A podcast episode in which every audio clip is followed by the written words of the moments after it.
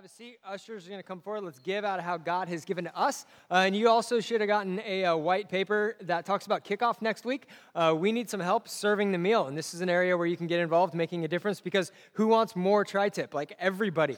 Uh, and it's going to take a lot of hands to make next week awesome. And all those hands are already here. I'm excited about that. Uh, you can do what it says on the screen, and uh, we'd love to get you connected, getting involved with next week's meal. So, uh, starting today and for the next three months, we're going to be going through the book of Luke, which is uh, part of the Bible. It was written by a doctor who was commissioned by a wealthy guy to figure out everything there was to figure out about Jesus. So this guy, Theophilus, sends Luke to go do tons of interviews, tons of eyewitness accounts of who actually knew Jesus, the things that are written in here. They experienced them. And so Luke, as a doctor, as a guy who cares about details, but hopefully can write better than doctors do today, uh, writes down everything so that people can be sure about who Jesus is. So we're going to look at a bunch of these stories about Jesus from the idea of we're also there. So, in everything, whether it's Jesus uh, around a bunch of people, Jesus on a boat, today it's Jesus in the desert, what if we were there too? And that's the question that we're asking. So you can see it from the art. It's the idea of, of one of us actually being there, seeing everything that's happening and how that impacts and directs us. And what we're starting with today, even if it, even though it is the Bible, it's something that affects absolutely everybody's life. Because you could be here and the Bible is a spiritual thing and, you're not, you don't know if you're into that yet. You're just here checking out uh, what Christianity is, what a church is, what we believe, how we're going to treat you. Uh, this could be your first time back in a long time. But for all of us, temptation and how we respond to that, which is what we're talking about today, shaped in a large part how we got here today. The things that we've said yes to that we probably should have said no to, the things that we said no to that we should have said yes to, those things spun out over time in all of our lives, got us where we are today. So much of who we are and how we got here today are based on temptation. Like, that's just honest. Like, you look at your life and you're like, yes, I got here today because a million years ago I made this decision. And you know, it's the butterfly effect through our life that got us here where we are now. And what we're looking what we're going to look at today is the simplicity of temptation. Because temptation comes down to two things. And if you like fishing, then this is totally for you. It is bait and a hook. Like that's all that it is. If we're going to boil down every tough decision that we have to make and every urge inside of us that says, nobody's here, you should totally do that thing, they'll never find out. All it is is bait and a hook. Fishing comes down to bait and a hook. And so that's what temptation is. And the thing, the good news for us, the hope for that, us, like the, the reassurance today, is we all know it doesn't even have to be good bait to get us hooked. It doesn't have to be a good thing that like we're like, man, this is just too good. I cannot pass this up. Because sometimes we make bad decisions. Sometimes death and darkness and horrible things come into our lives, and sometimes it's our fault. So today we are a million percent off the hook because all temptation is is a bait and a hook. And so you look at other people and like, man, your life is a disaster because you fell into temptation. All it was for them is a bait and a hook. And all it is for you and all the areas that you and I have fallen into disaster was a bait and a hook. So we're in this pathetically together. How it works, though, spiritually, though, is a lot different. I mean, it's deeper, it's darker, it's, it's, the, scar, it's the scars, it's the, the memories that we wish we could forget. But if we look at this spiritually, we see two characters. The first of those is Jesus. Okay, Jesus, as we're going to look at him in the story, you know, like we're there and stuff, Jesus understands our weaknesses. He faced all the same testings that we do, yet he did not sin. That's a direct quote from Hebrews chapter 4, verse 12. Uh, it's, it's a book written about the life of Jesus from about 20 years after Jesus, telling people he really is God and he is worth following. One of the reasons that Jesus is worth following is because he understands our weaknesses, he understands our bait, he understands the pain, the effect that the hook has on our life. The only difference between us and him was he never sinned. And so Jesus identifies with us in our weakness. And he identifies with us in our weakness, not as just somebody who's going to come and put their arm around you and say, Yeah, I made the same mistakes too. But to say, I, I, I have forgiveness for you. I have mercy for you. I have new life for you. And I have a way that you can live with me and not sin anymore. And that's not an elitist statement. Jesus doesn't say these things about himself and, and write the Bible in, in such a way that we look at Jesus and we say, Jesus never ever sinned, and I could never be like that. Or even say, Jesus never ever sinned, and so I have to do all these things if I'm to be like him. Instead, it, it brings us to and it opens our eyes to the fact that it's the opposite. Jesus, who understands our weaknesses, he's equal with God. He has no reason to leave the perfect, the, like the absolute perfect existence of heaven to come live like you and me to come live in a body in a world surrounded and built up and lived out in weakness. He has no reason to, except that he wants to bring us into a relationship with God the Father through him. So that gives him every reason to, because there are people like me who all we see is the bait. Sometimes we never see the hook. And so Jesus, in his humility, in his godlike compassion and love for every single one of us, says, I see them, I understand them, I understand their weakness. And I want to bring them into the relationship with God the Father by living a perfect life to die in our place so we could have a relationship with God. Jesus is the first character that we're going to see in this. He is the good character. And just like every movie that's good, there's a good guy and there's also a bad guy. And in this, the bad guy is the devil. Just like Jesus, he understands our weakness, but he exploits them for our destruction. Right? What's temptation? It's two things it's a bait and a hook. And his job, what he wants to do, is to lead us into a place where he has stolen our life, he has killed us, and he has destroyed everything that's good in our life, which means that there's a hook that has to get hidden really, really well. And all of us have different, different hiding things in our life to hide the hook. We have different bait in our lives. It could be status. You want, an, you want a promotion at work. You want to make more money. You want a, a different car. You want to live in a different zip code. You want all these things. You want more, more, more. It could be security. You want a boyfriend, a girlfriend, a husband, and a wife. You want kids. You, you want whatever it is. Maybe you want your kids to no longer be around you. Just like move out already and stop doing the boomerang thing. Like get out and leave. But we've all got a bait. And what the devil wants to do is he wants to hide the hook the best way that he can so that no one sees the hook sin that's doing anything differently than the way that God would say it. We sin against ourselves, we sin against God, we sin against other people. It always leads to death. And the reason is, is because none of us ever see the hook, me included. We never see the hook. All we see is the bait. No one says, I want to ruin my life today. But we live in a world where sin separates us, and, and so many of the heartaches, so many of the places where we find ourselves today, we're here because we didn't see the hook because our parents didn't see the hook, because our kids didn't see the hook, and, and now, now we're here. The devil understands our weaknesses and he exploits them for our destruction. And I, in this story, like we get to see the, the, the depravity, the darkness of the devil because he wants us dead. He wants us to hate God and run from God. It's not just like, you know, little things that he does to mess us up.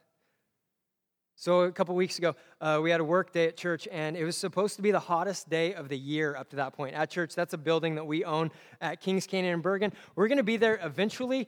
Every date that I've said has been wrong, so I'm just not going to say anything. And when we move, you'll know about it, and it'll be awesome. Uh, but we've got a place on the other side of GB3. So, if you're driving down Kings Canyon, first you pass SK Donuts. And that's a great place because it's walking distance from our church, and donuts are amazing. Amen. Uh, so we got for the workday. And how else do you show love to somebody who's going to push a lawnmower for three hours than a donut? Uh, so I get there early because I want to have donuts ready when people are there. And I park my car at the building, hop the fence, walk over to SK Donuts, and I buy 24 donuts. It's like this much donuts. It weighs as much as I do. It's amazing. It's great. Uh, and I'm walking them back to the building. And the first store you pass on the way to the building uh, from SK Donuts is Sunnyside Bicycles. And seriously, it's 6 a.m. Nobody's at that store at 6 a.m. because it doesn't open until whatever time, I don't know, uh, except for Saturdays. And it was a Saturday. There's like 60 people who get there uh, and to, to ride bikes. And it's not like a leather biker gang, it's a spandex biker gang. Uh, and they're out there because they're going to go on a big group ride. And so there's, there's the person who's like explaining the route that they're going to walk. And then right behind the person, is me holding 24 donuts, trying to become invisible. Because the lady looks at me and she's like, pay no attention to the man with the donuts. I'm like, ah! That's temptation right there. 30 miles on a stupid bicycle doesn't sound like that much fun. Coffee and a donut at 6 a.m., that's awesome. Nobody got off their bike to chase me. So all of them, they won. That's great. And there's, there's nothing wrong with donuts. That's not where the devil is. The devil, what we're going to see here is he picks on Jesus in his moment of need. He exploits his weakness. And that's what he does to you and me because he hates us and he represents all that is soulless and wrong. He wants to hook us. He wants us to ignore the bait or even just go after the bait so much that we miss the hook. And so, what we're going to look at today is, is kind of a sarcastic look at temptation. Uh, if you're like, I hate sarcasm, it's been really nice having you. Uh, just to be honest, church will be over in about 20 minutes, and that might be the last time we see you. Um, but or come back in November when Pastor Greg preaches because he's really nice. Um, but we're going to look at how to get hooked in seven steps or less. So, our goal today is go to 0 for 7. This is the chance where you get to walk out of church and say, I'm applying nothing that they talked about, okay? The goal is to do the opposite, but we won't say that part, okay? Uh, how to get hooked in seven steps or less. Seven steps or less. So here's the here's the situation. What's going on? We're going to be in Luke chapter four. I'm going to read verses one and two, and we're going to walk through the story and we're going to find how to get hooked in seven steps or less, how to ignore the bait, how to absolutely go for the hook, and to get carried away in seven steps or less. Then Jesus, who is full of the Holy Spirit, returned from the Jordan River. He was led by the Spirit in the wilderness, where he was tempted by the devil for 40 days. Jesus ate nothing all that time and he became very hungry. See what I say is the devil is dark, he is depraved, and so he goes after the guy who hasn't eaten in 40 days. That's like hangry on steroids. He's like, I'm going after the person who hasn't eaten and is weak and is tired. And so the first step in getting hooked in seven days or left to go get less goes exactly over those things. It's to expect to never get hit. Get hit, that means never get hungry, never get isolated, never get tired. Think about the bad decisions you've made in your life and the things that you've opened the door to and then have come in and been much bigger. Like Edgar said last week, talking about Regen, our recovery ministry, that sin takes you farther than you want to go. It keeps you longer than you want to be there, and it costs more than you want to pay. How many of those things happened when you were hungry?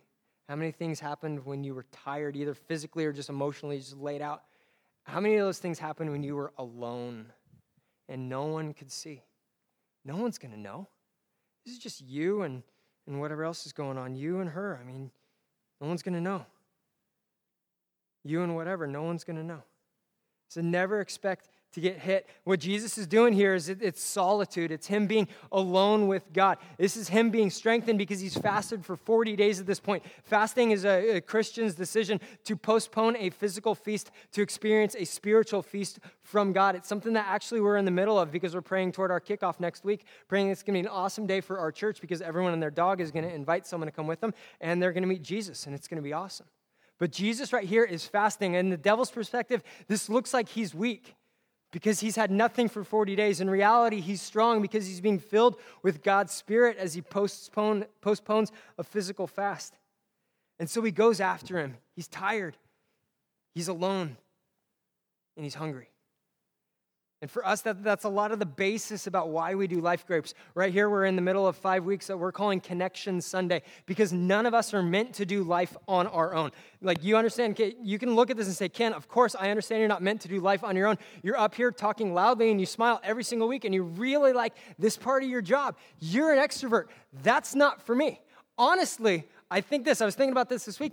I think I'm the most introverted person in my whole family, which says a lot about the rest of them, okay? But I think I'm the most introverted. And I can say this that we all need to be connected, not just because of my own preference to be around other people, but because that's how God designed each and every one of us. We are built with a need for relationships. We're built, and the church is built to be better in circles than it is in rows like this. And so I encourage you as you head out today, we got Otter Pops because we want to give people the reason to stick around and because Otter Pops are awesome. Uh, and and I encourage you, grab one as you as you head out, enjoy it, and sign up for a group. Look at the stuff. We've got a huge, wide range of stuff between guys groups that meet really early in the morning, uh, and a women's group that meets at like seven, six thirty or something, and does fitness uh, and eats a good meal together, and then opens the Bible and talks about how that applies to their life. We've got a wide range of stuff that's age group specific, that's employment specific. I encourage you to look around at the groups uh, and sign up for one. You don't have to sign up for 18 which would be difficult because I think we only have 14. Uh, but sign up for one. Like, take one step this week to get unisolated in your spiritual life. So, step number one to, never, to getting hooked is to ex- never expect to get hit. Step number two is remember, you are unique. All right? Not just unique in the sense that God made you and knows absolutely everything about you, but unique in the sense that what God says to Jesus, what God says through Jesus about every single one of us, doesn't really apply to you. Let me explain, okay? Right before this, or right after this, we got right after verse 2, we got verse 3. It says, Then the devil said to him, If you are the Son of God, he said, If you are the Son of God. Rewind the tape one page, we get to Jesus' baptism. This is where uh, this, is, this was the custom in their day where they would get baptized and say, I'm done with sin. Jesus was done with sin from the day that he was born. And so he's baptized, he's put in the water, he's pulled back up out of the water, and the heavens part, and a dove comes down, symbolic of the Holy Spirit resting on him. And God says in an audible voice for everyone to hear, This is my son in whom I am well pleased. And so, what does the devil do? The devil comes to him and says, Remember, you're unique. Are you really the Son of God? Like last page, it's like you can read both of them just bouncing back from one to the other. This is my son. Are you really the Son of God? Are you really unique? Are you really the same as everybody else where God says that they love him and that forgiveness can be a real thing and new life can actually happen to you? And the devil says, I don't think you're unique. Or I, don't think you're with that. I think you are unique. For us to get hooked, we, we remember that we're unique. That we hear stories, we, we make a big deal about God's forgiveness, God's new life here on the stage. We have baptisms, we have normal people like you, not just people who get paid to talk, but somebody who's up here talking about how Jesus showed his love to them by forgiving them of their sins, and then they get baptized. And we build a whole church after the fact that Jesus can actually change lives. But that doesn't happen to you. That's not you. The devil's saying, remember that you are unique. Your identity is different than everybody else. And for all of us, identity determines biography. We put our hope, we put our identity in who God says that we are. God, understanding better than any of us will that each and every one of us, apart from Jesus, are sinners headed to hell. But when Jesus comes into our life, He changes us. He changes our identity, He changes our eternity, He changes our direction, He changes our biography. Say that we're no longer unique. We are a son of God. We are a daughter of God who, yes, struggles with sin, but has been blood bought, redeemed, and sent on to heaven, uh, awaiting us as we live out this life for the glory of Jesus and the good of God's people. We're not unique in that. Our struggles are not unique. It's sin that Jesus came to die for, that Jesus came to destroy. And so, step two in getting hooked is saying, you know what, I'm unique where God rebuilt that life, He'd never do that for me. Step three is to let your appetite run everything. So the devil says to him, If you're the Son of God, which He is, turn this stone to become a loaf of bread. It's not like Jesus is, is gluten intolerant and he's going to get him this way. He's saying, No, you haven't eaten in 40 days. Let's make some bread. You've got a rock. Make that into bread. For us, like part of growing up is letting the Holy Spirit of self control fill us. Because when we're babies and babies start to cry, the first thing that parents think is they must be hungry. So for us, when we start to cry at the age of 45, uh, hopefully the answer isn't you must be hungry, right? Because hopefully you grew out of that and you let your appetite not run everything anymore. I look at that and I think, man, this is, this is good that the Holy Spirit of self control wants to fill me as a Christian. It's not something like, well, you have the gift of self control. The way that the people who wrote in the Bible, the people that were inspired by God to write down everything they wrote, where it's like God is, is taking over their hands to write down the things that they have. He's saying, as you plant in the Holy Spirit, you're going to harvest. You're going to. It's fruit. It's not a gift, it's fruit. You're going to harvest love. You're going to harvest joy. You're going to harvest peace. You're going to harvest goodness, gentleness, faithfulness, and self control. I look at that in my own life and think if I'm going to let my attitude run me and my appetites run me, I'm going to create a lot of death. And I'm going to create a lot of broken relationships behind me. But what Jesus says is when you're weak, that gives an opportunity for the fruit from me to come into your life to change things and to set you apart, to give you a new life, to distance you from your old life because the Holy Spirit controls us to overwhelm our weakness. At church, we have a thing that we call shape journals. It's, it's our plan of reading the Bible and then journaling about how this book from thousands of years ago hits us at our address, at our place where we're reading it each day. Uh, and there's something in there yesterday uh, where a guy is talking about some physical limitations that he has that is turning his eyes to Jesus. He says, The good news about this is, is that God tells me my power is made perfect in your weakness. Our weakness, our areas where we need God to come in, where our appetites are going to run us into getting hooked. He said, that God's power is perfect when we're running towards being hooked, but we don't want to be.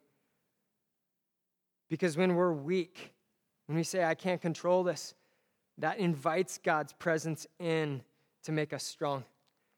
He's not when you're weak, I am strong. He says, when I'm weak, I'm actually strong because God comes in and He changes my appetites, He change, changes my desires because God is stronger than I am, and He's not going to let me get hooked when I feel like letting my appetites and attitudes run everything.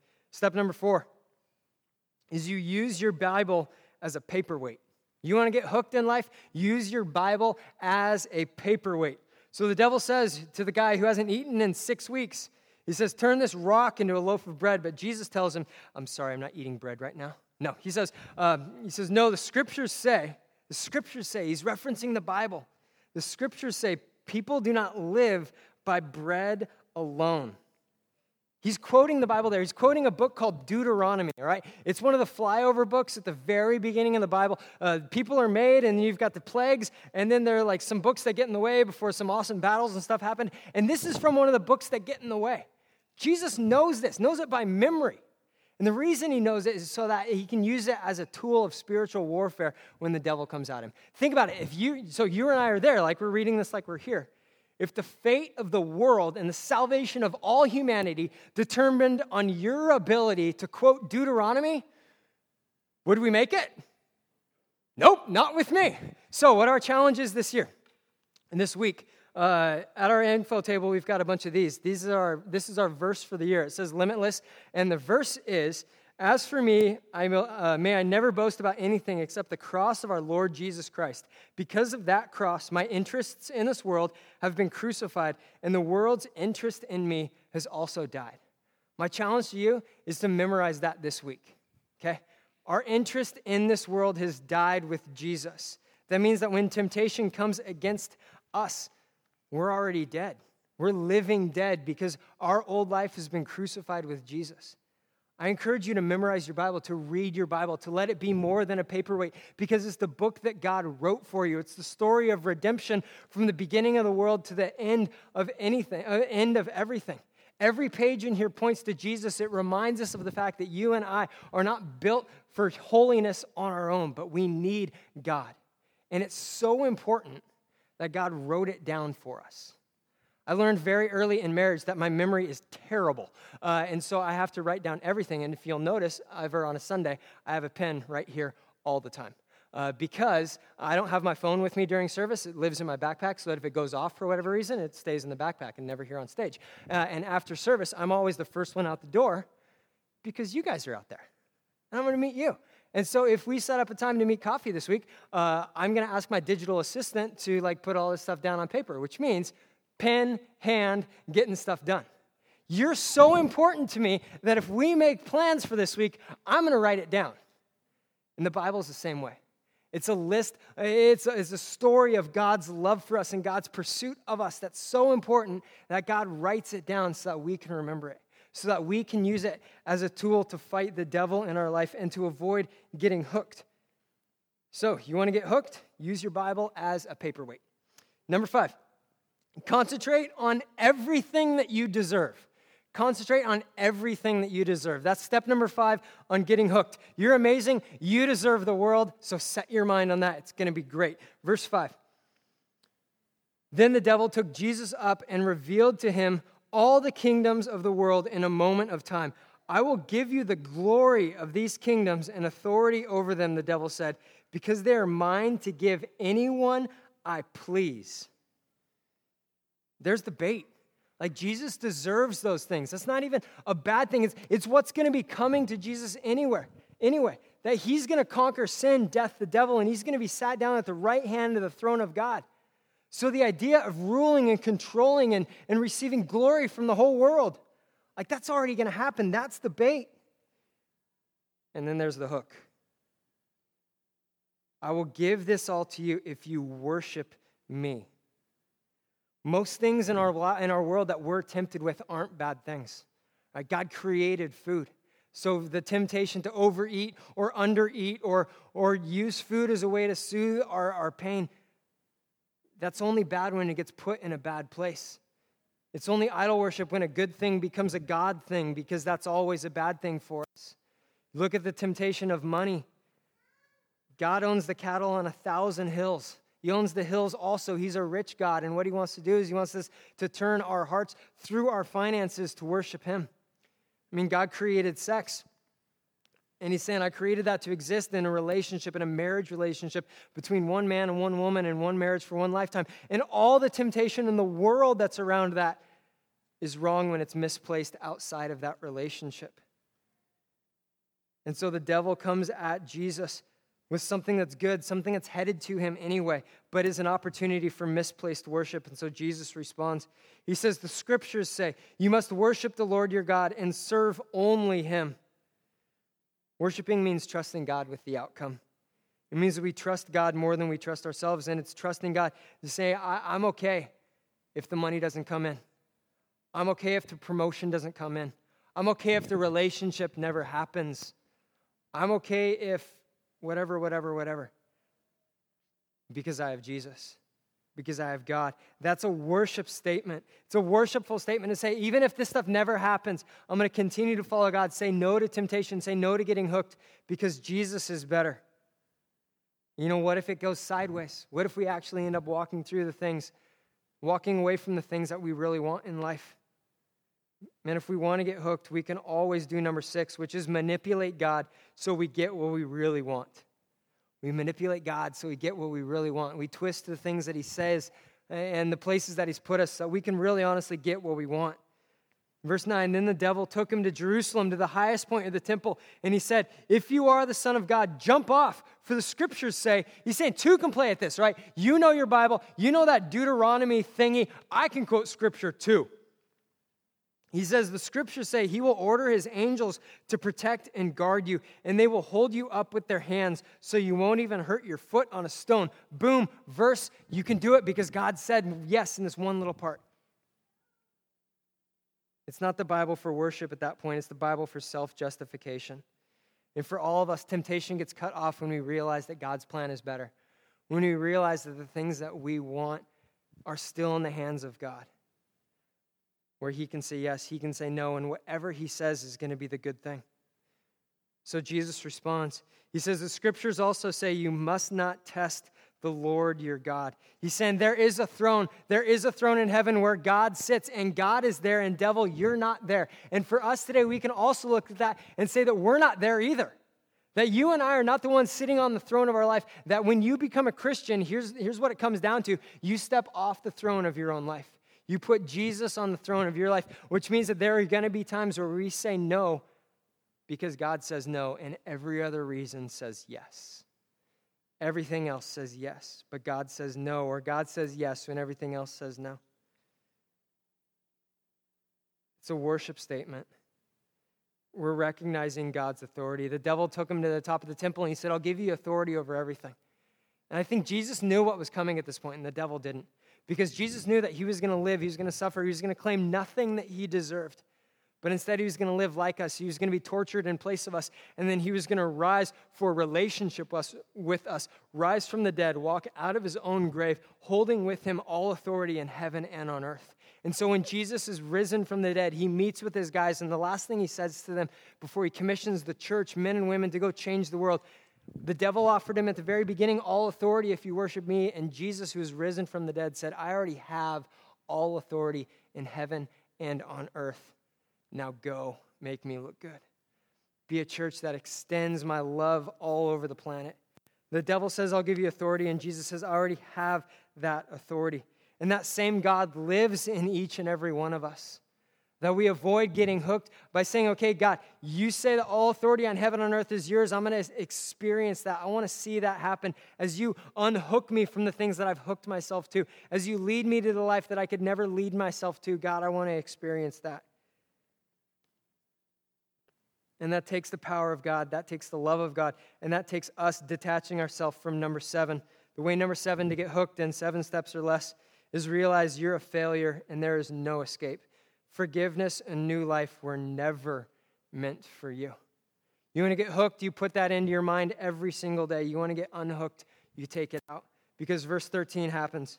Then the devil, who had tempted Jesus three times, he finished and he left him until the next opportunity came. There's victory there.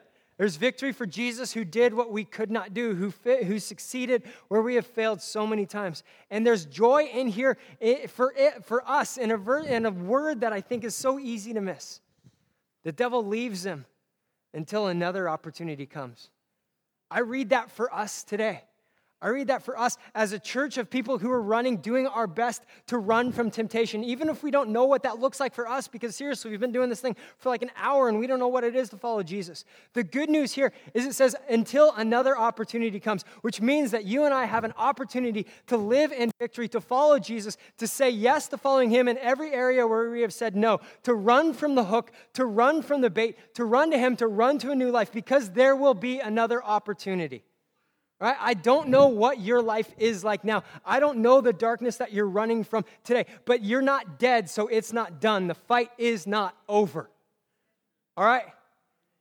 We're a church of people who have been blood. If you're a Christian here, you've been blood bought by the Lord who loves you. Jesus put on skin and came to you because he knows, like all of us know, that there will be another opportunity. That there will be another opportunity for, say, for us to say yes to following Jesus, us to say no to following temptation, us to say, forget the bait, forget the hook, I'm running to Jesus, and I want to find freedom. Let's stand and pray.